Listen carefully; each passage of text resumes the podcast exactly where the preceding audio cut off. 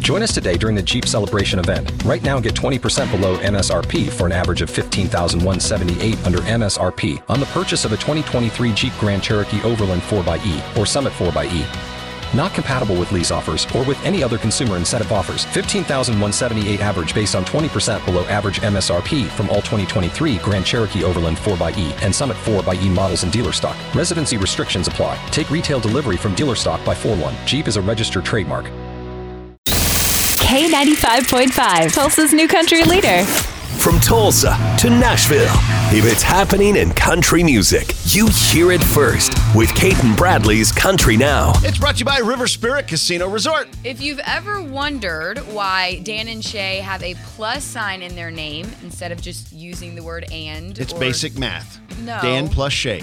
Well, not necessarily. Okay, I messed the Anyway, story up. I'm sorry. They Keep going. gave us an answer. Dan Smyers enlightened us on Instagram. He said the vision from day one was that if they ever got to headline arenas like they do now, they'd have a plus stage in the middle of the floor and make it do all kinds of crazy stuff. And apparently, like building an ampersand, you know, the little Yeah. little and sign. Apparently, that would be terrible to build, which I agree. So it's pretty cool because they posted pictures and you're able to see the entire arena. I think it was very smart. They thought a little more into this than I think any of us have. I So is it just- too late for us to steal their idea and be Kate plus Bradley? Well, we don't really headline shows. Yeah, for we it do. to- You're on one. Well, yeah, but like No? we're not on a stage to where it, it Oh, makes I'm it on a cool stage like in my this. mind all the time. So- come on up here with me.